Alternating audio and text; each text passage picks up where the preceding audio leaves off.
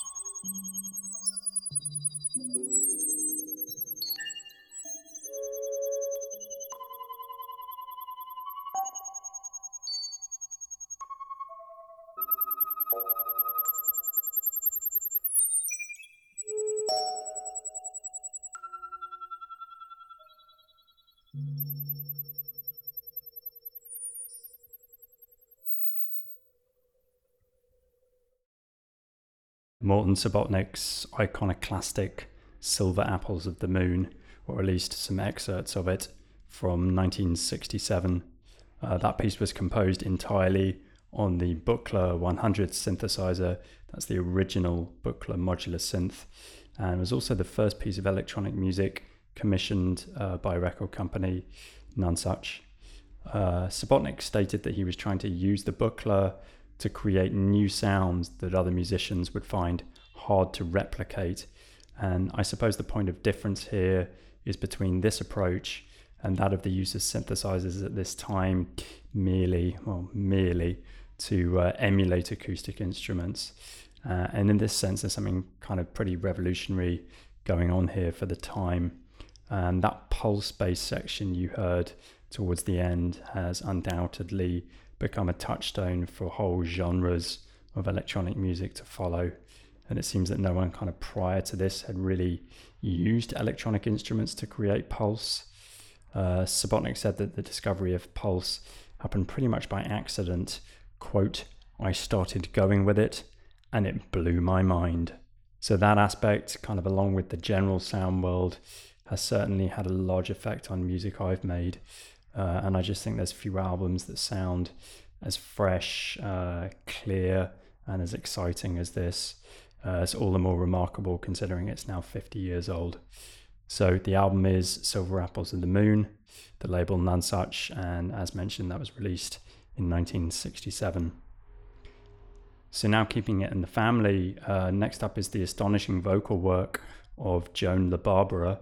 I've been wanting to play something by her without realizing that she and Subotnick have in fact been long time married. So this seemed like a pretty good moment to include pieces by them both. From 1981, this is As Lightning Comes in Flashes.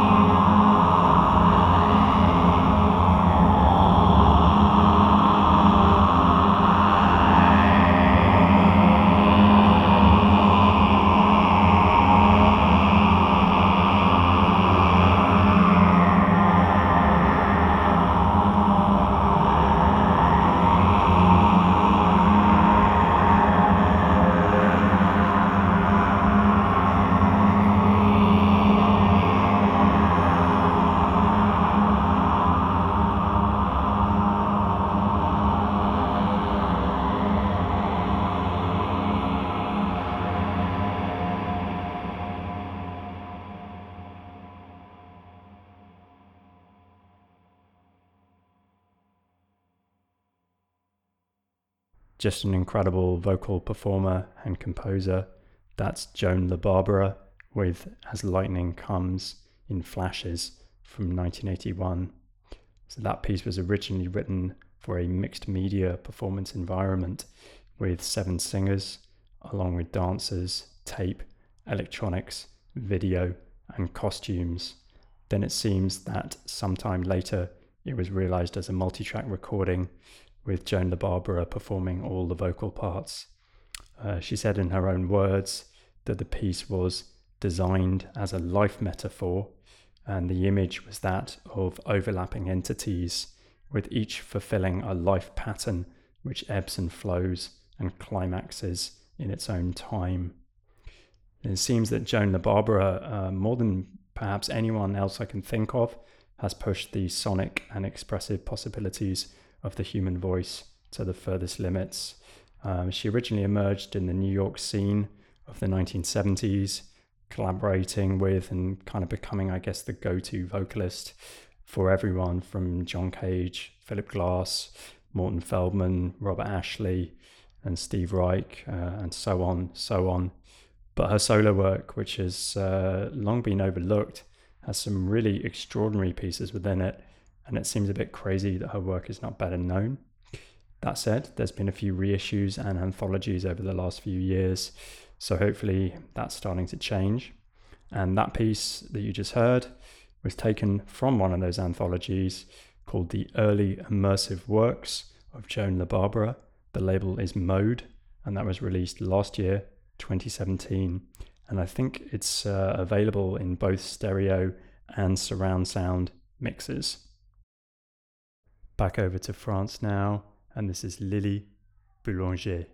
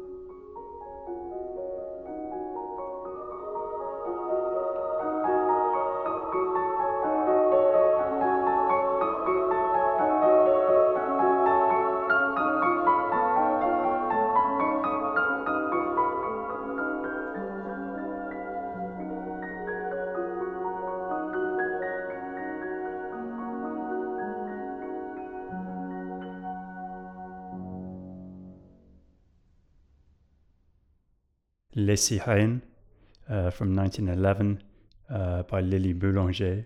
She died prematurely at the age of 24 from tuberculosis, and I think she, had she lived, would have gone on to be a major figure in 20th century composition. The younger sister of Nadia Boulanger, who is, I guess, perhaps the most famous composition teacher of the 20th century, having taught everyone from Aaron Copland and Philip Glass to Quincy Jones and a whole host of others. But I think it's her younger sister who is the real kind of original compositional voice. So Les Sirènes there, performed by the New London Chamber Choir, conducted by James Wood and featuring Amanda Pitt on soprano.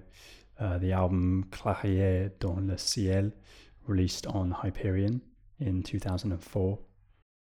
And now to another titan of French, European, contemporary, global, as you like, music. This is Pierre Boulez.